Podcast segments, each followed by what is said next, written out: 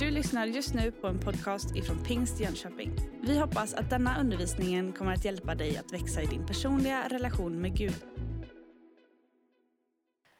Åh, vad det är roligt att få vara tillbaka efter semestern och få komma och fira gudstjänst tillsammans. Borta bra, men hemma bäst. Och jag är tillbaka efter, ja, två veckor nu har jag varit igång efter semestern. Jag har varit ledig i fem veckor, och haft det väldigt skönt. Hoppas att du också har haft en bra sommar. Men det är ju så fantastiskt att fast vi är en hel rad som har haft semester i sommar så har ju så mycket pågått här i sommar. Jag har varit med i den här församlingen i många år men jag tror inte vi har haft så mycket sommarverksamhet någon gång som vi har haft den här sommaren. Seniorverksamhet varenda vecka med mötesplatser, torget 60 plus och utflykter och läger. Jag har mött så många tacksamma seniorer och Bernt Antonsson och Margareta i spetsen hela sommaren har ni satsat. Och det har varit integrationsverksamhet tre gånger i veckan uppe i Stadsparken. Och nu är det sista veckan innan vi flyttar in i kyrkan. Många, många nya relationer och kontakter. Det har varit sommarkul i olika bostadsområden för barn under fyra veckor. Och ni har hört om alla dessa läger, både för barn och ungdomar, familjer, ensamstående föräldrar med barn, människor som kämpar med missbruk av olika slag. Det har funnits många olika mötesplatser. Och här i kyrkan har det varit bön morgon och kväll, fem dagar i veckan och gudstjänster varje söndag. Så jag tror att vi behöver nästan inte ha någon uppstart nästa söndag utan vi bara fortsätter i någonting som har pågått hela sommaren. Och jag vill säga tack till alla er som har gjort detta möjligt. Att det har funnits så mycket mötesplatser den här sommaren, det betyder mycket. Och nu när vi går in i den här hösten så är det ju så att flera har kommit till tro. En del har flyttat hit till våran stad, söker gemenskap. En del har fått avslag på sin asylansökan. En del har ingenstans att bo. En del har fått sjukdomsbesked. En del har kämpat i sitt äktenskap. Det är mycket glädje men också mycket utmaningar. Och jag tänker att om vi bestämmer oss för att den här hösten, kanske som aldrig förr ska vi ställa oss nära Jesus och nära varandra och hjälpas åt. Så kommer det här att bli en fantastisk höst där vi får se många komma till tro och växa i sitt lärjungaskap och vi får se att det sker stora saker. Så jag har en stor förväntan fram emot den här hösten. Att vi är mitt uppe i en valrörelse, det har väl ingen undgått att märka, eller hur? Till skillnad från många andra länder så bor vi i ett fritt land där vi får vara med och påverka vårt lands framtid. Vi får vara med och välja och det ska vi ta vara på den möjligheten. Men varenda dag så har du och jag en mängd olika val som vi gör i vår vardag. Och det räcker att gå till affären, köpa bröd eller mjölk så ställs vi inför en massa olika val. Val som kanske i ett längre perspektiv inte är så viktiga. Men vi har andra val att göra som påverkar på längre sikt till och med faktiskt hela evigheten. Vad gör vi med våra relationer? Hur använder vi våra ord? Vad gör vi med de gåvor och resurser vi har fått? Och idag vill jag tala om ditt viktigaste val. Och jag tror att det handlar om vem vi vill följa och vem vi vill vara. För det är faktiskt ett val som du och jag kan fatta. Vem vill du följa och vem vill du vara? Det är ganska populärt idag att man söker någon slags guide för sitt liv. En mentor, en coach eller någon slags andlig vägledare. En människa som på något sätt kan få guida en och leda en genom livet. Och går du in på nätet så kan du hitta en massa olika människor som erbjuder sig. Och det är inte alla som har sin eh, inspiration och hämtar sina värderingar från Guds ord utan någon helt annanstans ifrån. Vi har ett val vi vill göra, vem vi vill följa. Och sätter vi allt vår tillit till en människa så kommer vi förr eller senare ofta att bli besvikna. Också en god ledare kan misslyckas och sätter vi all vår lit till en människa så kan mycket raseras. En av de mest kända texterna i Bibeln, där säger författaren som är David, heden och kungen, han säger så här. Herren är min herde, ingenting ska fattas mig. Han hade fattat sitt beslut, vem som skulle vara hans ledare för livet och vem han ville vara. Herren skulle vara hans herde och han själv skulle vara får i hans jord. Och många gånger så lånar jag de orden när jag själv vill påminna mig om de beslut jag fattat i mitt eget liv. Att Herren ska vara min herde och jag ska vara ett får i hans jord. En del menar att kristen tro att det är någonting privat. Men kristen tro det är personligt, ett beslut jag fattar. Men det får konsekvenser för mitt liv, för mina val, för mina prioriteringar, för hela mitt liv. Det är personligt men det är inte privat. En kristen tro som jag tar på allvar kommer att påverka hela mitt liv.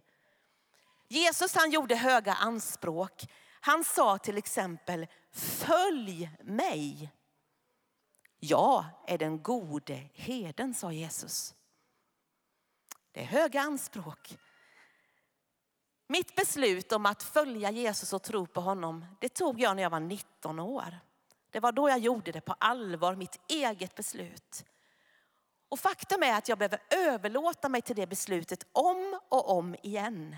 Och när det beslutet får vara på allvar så får det påverkan på hela mitt liv. Hamnar jag i en konflikt till exempel så har jag ett val att göra. Att låta den här konflikten hårdna i mitt liv, bli bitter eller välja nådens och försoningens väg. Det finns val att göra varje dag. Ett ord som ofta återkommer nu i den här politiska debatten det är ordet välfärd. Och det är någon slags samlingsbegrepp på allt det här som handlar om våra levnadsförhållanden, som handlar om utbildning, hälsa, våra bostadsförhållanden. Men det här ordet välfärd, om man tittar på vad det betyder så handlar det ju om en färd som går väl, eller hur? Välfärd. Och jag tänker att vi människor, vi önskar ju att vår färd ska gå väl. Från vaggan till graven. Från att vi föds till att vi dör. Så önskar vi ju att vi växer upp i ett samhälle, i en värld där det kan gå oss väl. Men verklig välfärd, den har att göra med någonting annat än det som finns bara så där ytligt som vi kan se. Det har med vårt inre att göra, det har med källor som är utanför oss själva. Vi hänvisas ofta till självhjälp, till saker som vi ska göra själva. Men det finns någonting som handlar om verklig välfärd och det har med livet i Gud och med det här ordet att göra. Och nu ska vi läsa dagens bibeltext. Och jag har valt två texter, en ifrån psalm 1 och en ifrån Jeremia 17. Och man skulle kunna säga att det här är texter som handlar om verklig välfärd.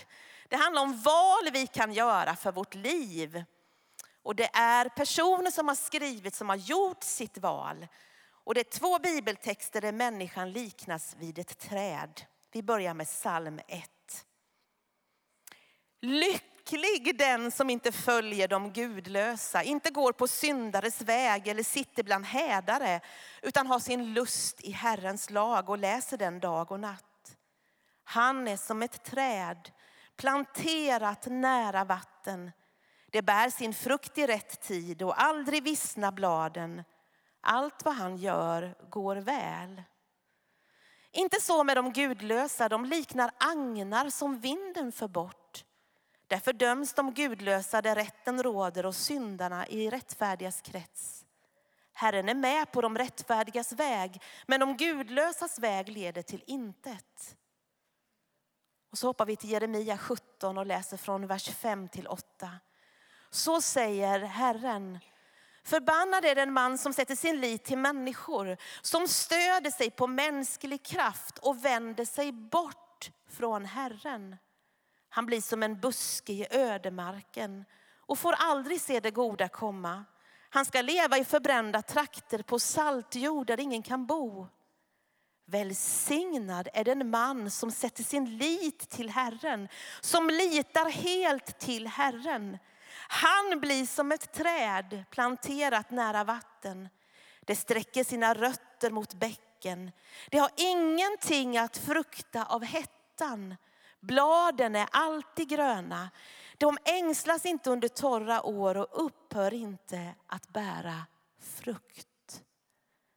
Tack Gud för ditt ord. Och nu ber jag helige ande att du ska lysa på ordet så det får bli till hjälp för oss. I Jesu namn. Amen. Ett träd det består av någonting man kan se och någonting man inte kan se. Det är ju så att ett träd har ju stammar, grenar och blad och kanske också frukt. Det ser vi. Men rotsystemet, det ser vi inte. Men ett träd utan rötter, det har ingen framtid.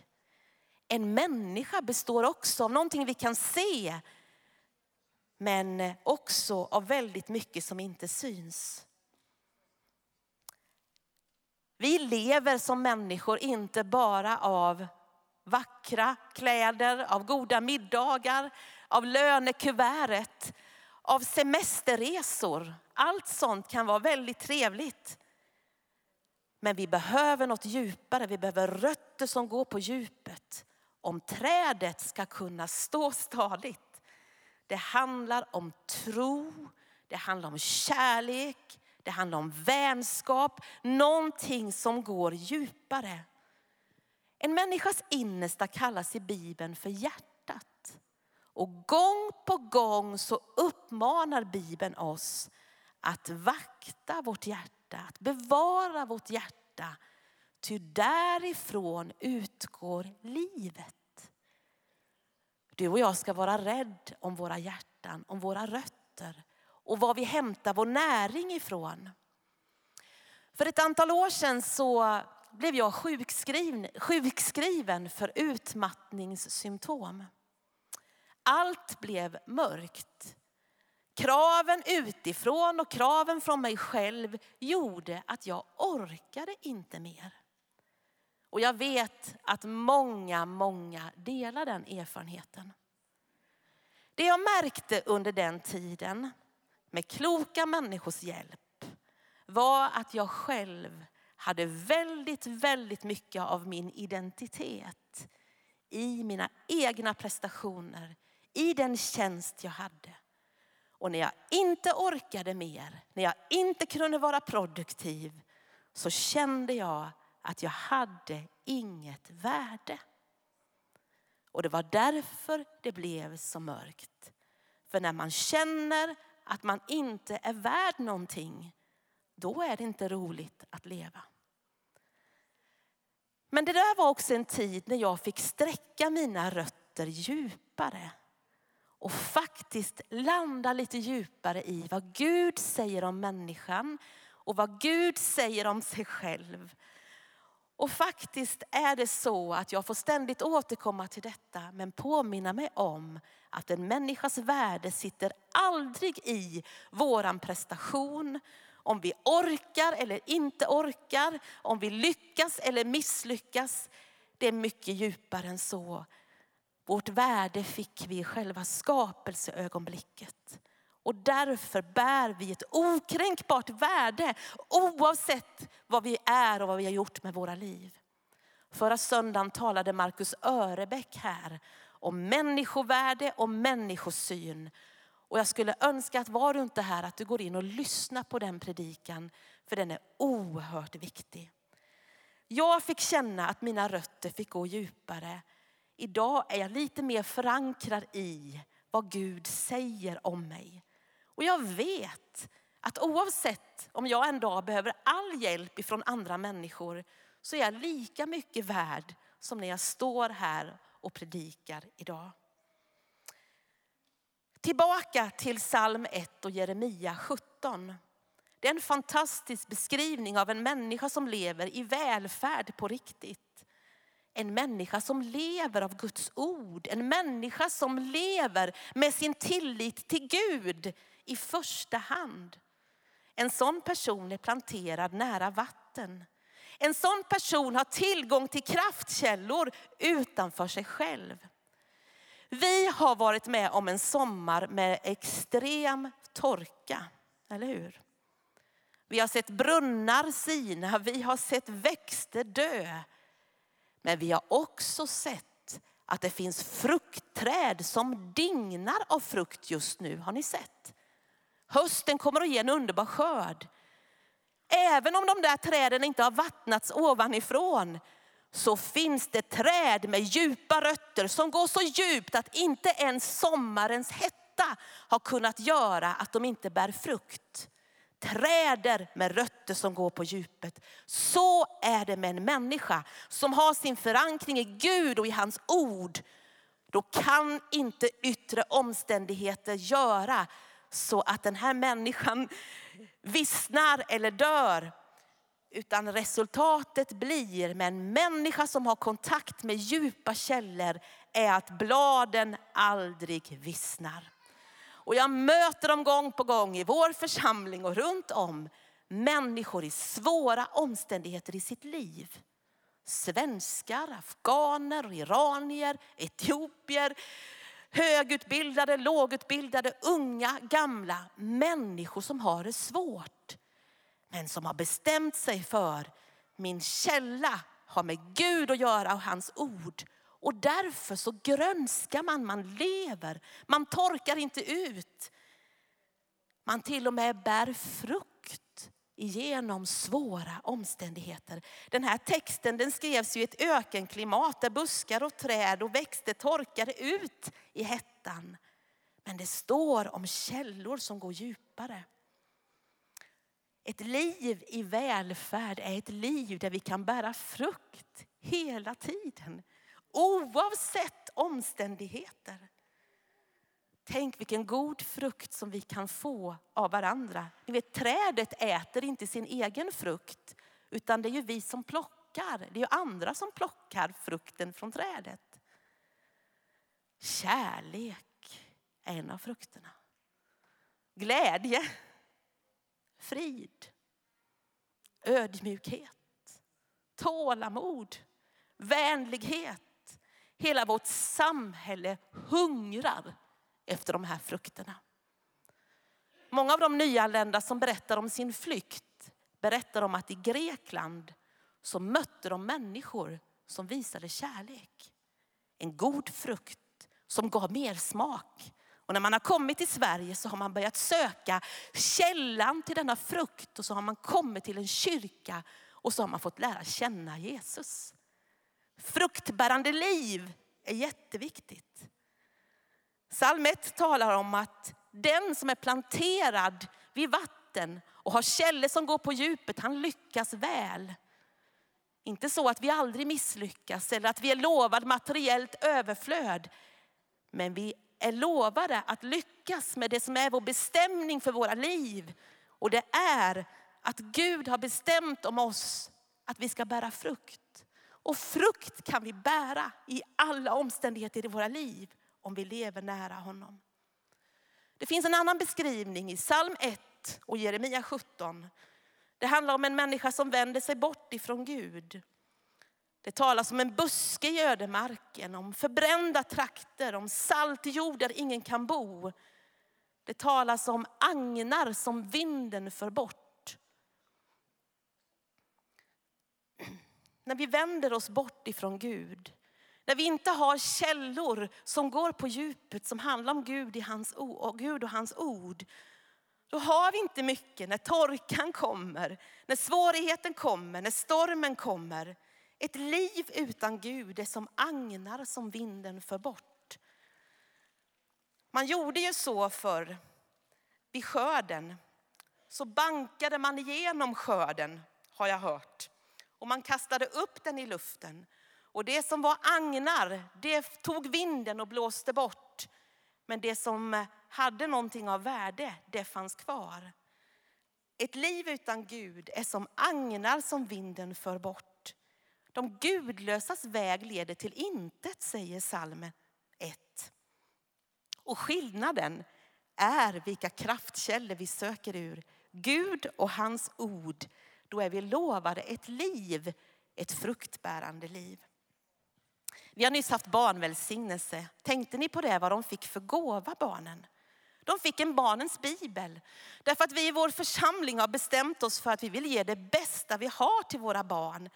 Att man tidigt ska få leva och läsa Guds ord. Så att det får vara det som formar livet och värderingar. Lite längre fram så ger vi också biblar till barn som är lite äldre. Bibeln, Guds ord, inget är som att ha sin lust i Herrens ord. Jesus han sa, följ mig, bli kvar i mig. Jesus är Guds levande ord till oss. Och enligt Bibeln så är Jesus varje människas ursprung, varje människas mål. Det är honom vi lever, rör oss och är till. Jesus är Guds ord. Och när Jesus, det levande ordet, kom hit ner, det var då vi på allvar, liksom, på nära håll fick se vem Gud är. Den sista kvällen som Jesus var tillsammans med sina lärjungar, det var skälvande minuter. Han skulle gå bort, de skulle vara kvar. Vad säger Jesus till sina lärjungar? Jo, han säger, om någon är kvar i mig och jag i honom bär han rik frukt. Utan mig kan ni inget göra. Johannes 15. Gång på gång så säger han, bli kvar i mig så ska jag bli kvar i er. Och då kommer ni att bära frukt. Var inte oroliga, var inte rädda. Ni behöver inte prestera en massa saker. Det enda ni behöver göra det är att hålla koll på att ni håller fast vid mig. Håll kvar i mig. Lev i mitt ord, lev nära mig och du kommer att bära frukt som består, säger Jesus. Vi kan inte göra någonting av värde utan honom. Men när vi lever nära honom, då bär vi frukt. Jesus, vi uppmanas att följa honom och att leva nära honom. Hur levde han sitt liv? Jesus levde nära sin fader, han levde nära ordet. Även om Jesus inte hade tillgång till allt det som vi har tillgång till idag, Nya Testamentet. Men Jesus levde nära sin fader. Han sökte källorna som gick på djupet. Men Jesus levde också väldigt nära människor. Människor skapade till Guds avbild. Och jag tänker om vi ska följa Jesus så är det det vi ska göra. Leva nära Jesus, leva nära människor. Jesus hade nära vänner. Vänskap är någonting vi behöver bygga som hjälper oss också i stormiga tider. Men Jesus levde också nära människor som hade det svårt. Sjuka, utsatta, ensamma människor hade i Jesus en vän. En vän för livet. Och vi är också kallade att faktiskt möta människor i livets alla situationer. Och faktum är att vårt liv får ett nytt djup, får en ny dimension i mötet med trasighet, med utsatthet. I torsdags hade vi café hela världen och vi har en frivillig andakt sent på kvällen. Vi gjorde en runda, flera svenskar var där och flera nyanlända var där. Och så skulle vi säga någonting som vi var tacksamma över. Och flera svenskar sa så här, jag är så tacksam att jag har fått dela, att jag får dela livet med er. Och så pekar man människor som har kommit hit och som har det väldigt tufft många. Ni har berikat mitt liv så mycket. Med lite olika ord sa man, var det flera som sa det. Och jag kan känna så också i mötet med människor som på olika sätt lever i olika situationer och i utsatthet så berikas mitt liv. Det blir också som en källa. Guds ord säger att vi ska leva nära Jesus och nära människor. Bibeln, Guds ord, är som en lykta för vår fot. Psalm 119 och vers 105. Ditt ord är en lykta för min fot och ett ljus på min stig. All verklig visdom har sitt ursprung i Guds ord. Men du kanske säger, jag tycker det är svårt att läsa Bibeln. Och du kanske har försökt och du tycker, men hur ska det här kunna tala till mig? Eller så är du mitt inne i och bara känner, wow, Bibeln är en fantastisk bok. Det kan gå lite upp och ner med det där med bibelläsandet. Men eh, för några år sedan läste jag en bok med några goda råd som har hjälpt mig att faktiskt leva med Guds ord. Psalm 1 säger ju att vi ska leva dag och natt med Guds ord. Ja, men vi jobbar ju, vi går ju i skolan. Hur ska vi kunna läsa Guds ord dag och natt? Ja, det är ju inte möjligt att läsa rent konkret hela tiden, men vi kan leva med Guds ord. Vi kan leva med verser, vi kan leva med sånger som är födda utifrån Guds ord. Några enkla tips. Börja läsa evangelierna om Jesus. Eller välj ett brev i Nya Testamentet. Eller där du är i din bibelläsningsplan. Innan du börjar läsa, be att Gud ska tala genom sitt ord. En enkel bön om att Gud ska tala gör dig och mig medveten om att han faktiskt talar. Och läs med ett öppet hjärta. Läs inte för att få massa kunskap. Det är inte det som är det viktigaste, att få kunskap om allt som står. Du behöver inte vråläsa genom Bibeln, utan läs för att bli förankrad i Gud, för att ditt hjärta ska förvandlas. Och medan du läser, ställ tre frågor. Vad står det? Vad betyder det? Och hur kan den här texten tillämpas i mitt liv? Det kan vara bra att stanna upp inför en kortare passage. Även om man läser igenom en bibelbok, stanna upp inför ett kapitel eller ett avsnitt så det där får sjunka in. Det är liksom en långsam process det där att suga med rötter på djupet för att Guds ord ska få forma mig och bli kvar. Och bär sen med dig en tanke eller en vers under hela dagen. I söndagsskolan har man minnesverser och säkert har du lärt dig verser utan till som poppar upp hos dig lite då och då, som får bli dig till hjälp. Den bästa mentala träningen vi kan hålla på med, det är faktiskt att memorera Guds eget ord. Att lära oss verser, att de finns till hands när vi behöver. Just nu har vi Bibeln och kan läsa i vårt land. Men vi har inga garantier för hur det blir framöver. Därför gör vi väl i att bära med oss Guds ord. Låt det få slå rot, låt det få stanna i ditt minne. I mitt arbete här i församlingen så har jag glädjen av att möta många äldre människor. På äldreboende, på hembesök. Och ganska ofta så är det så att man möter människor som faktiskt har börjat bli lite glömska. Demens är ju någonting som är ganska vanligt. Men ofta så märker man att här finns det en människa som har memorerat någonting från kanske tidiga barndomen och när man kommer till bibelordet, när man kommer till bönen, då är det kärnfriskt. Och en härlig tant som fick flytta hem till Herren för några månader sedan. Hon kunde i ett besök kanske citera den här bibelversen 15 gånger, jag vet inte. En klippa är han urtidens Gud och här nere råder hans eviga armar. Vad är det för dag idag? Vad heter jag? En klippa är han nutidens Gud och här nere råder hans eviga armar. Alltså den bibelversen, den var kristallklar. Och då tänker jag, måtte vi memorera, måtte vi ha kvar av Guds ord i våra liv så att vi har någonting att leva på när det kanske kommer andra tider. Vi lär oss många bibelverser, vi lär, eller vi lär oss många andra saker i skolan. Formler och dikter och kanske andra sånger. Och mycket sånt kan vara bra. Men det finns en annan dimension på ord än fångad av en stormvind eller eh, Pythagoras sats eller vad det kan vara som är viktig kunskap. Vad håller att leva och dö på? Då får vi gå tillbaka till Guds ord. Vad läser vi när vi står inför en dödsbädd, när vi står inför någonting svårt? Jo, men vi hämtar ju våra ord ifrån Guds ord. Den heliga skrift, Guds levande ord. Så låt oss göra som vana att läsa Guds ord, att leva av det. Vi kommer att börja alfakurs här i höst. Det kommer att finnas möjlighet att på olika sätt lyssna till Guds ord med bibelstudie. Att komma på gudstjänst, att lyssna igen, att läsa, att samtala i sin smågrupp.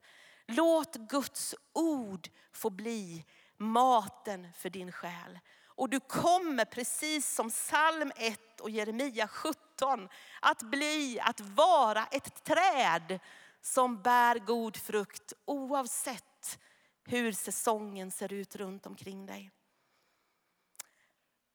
Hjälparen den helige ande är sänd till oss för att hjälpa oss och vägleda oss. Nu kan ni komma fram sångarna för nu ska vi strax avsluta. Den helige ande som Fadern ska sända i mitt namn, han ska lära er allt och påminna er om allt som jag har sagt er. Och det är en uppmaning jag skulle vilja ta till oss alla också. Låt oss leva nära ordet, beroende av den heliga ande och be. Heliga ande, hjälp mig att förstå. Hjälp mig så att ordet får landa djupt. Att jag får ha min kraftkälla hos dig. Vem vill du följa? Vem vill du vara? Varifrån vill du hämta din näring den kommande hösten? Kanske börjar du arbeta imorgon, skolan börjar snart. Det börjar olika saker. Vem vill du följa? Vem vill du vara? Vår stad och vårt land, vår värld behöver Jesus. Det blåser många kalla vindar. Det är mycket oro i vår värld på olika sätt. Men Gud har kallat oss att gå ut i den här världen och bära frukt, frukt som består. Och det är ditt och mitt livs viktigaste val. Vem vi vill följa och vem vi vill vara. Vill du följa Jesus? Vill du leva av hans ord? Amen. Du har just lyssnat på en podcast ifrån Pingst Jönköping. För att få reda på mer om vilka vi är och vad som händer i vår kyrka så kan du gå in på pingstjonkoping.se eller följa oss på sociala medier via pingstjkpg.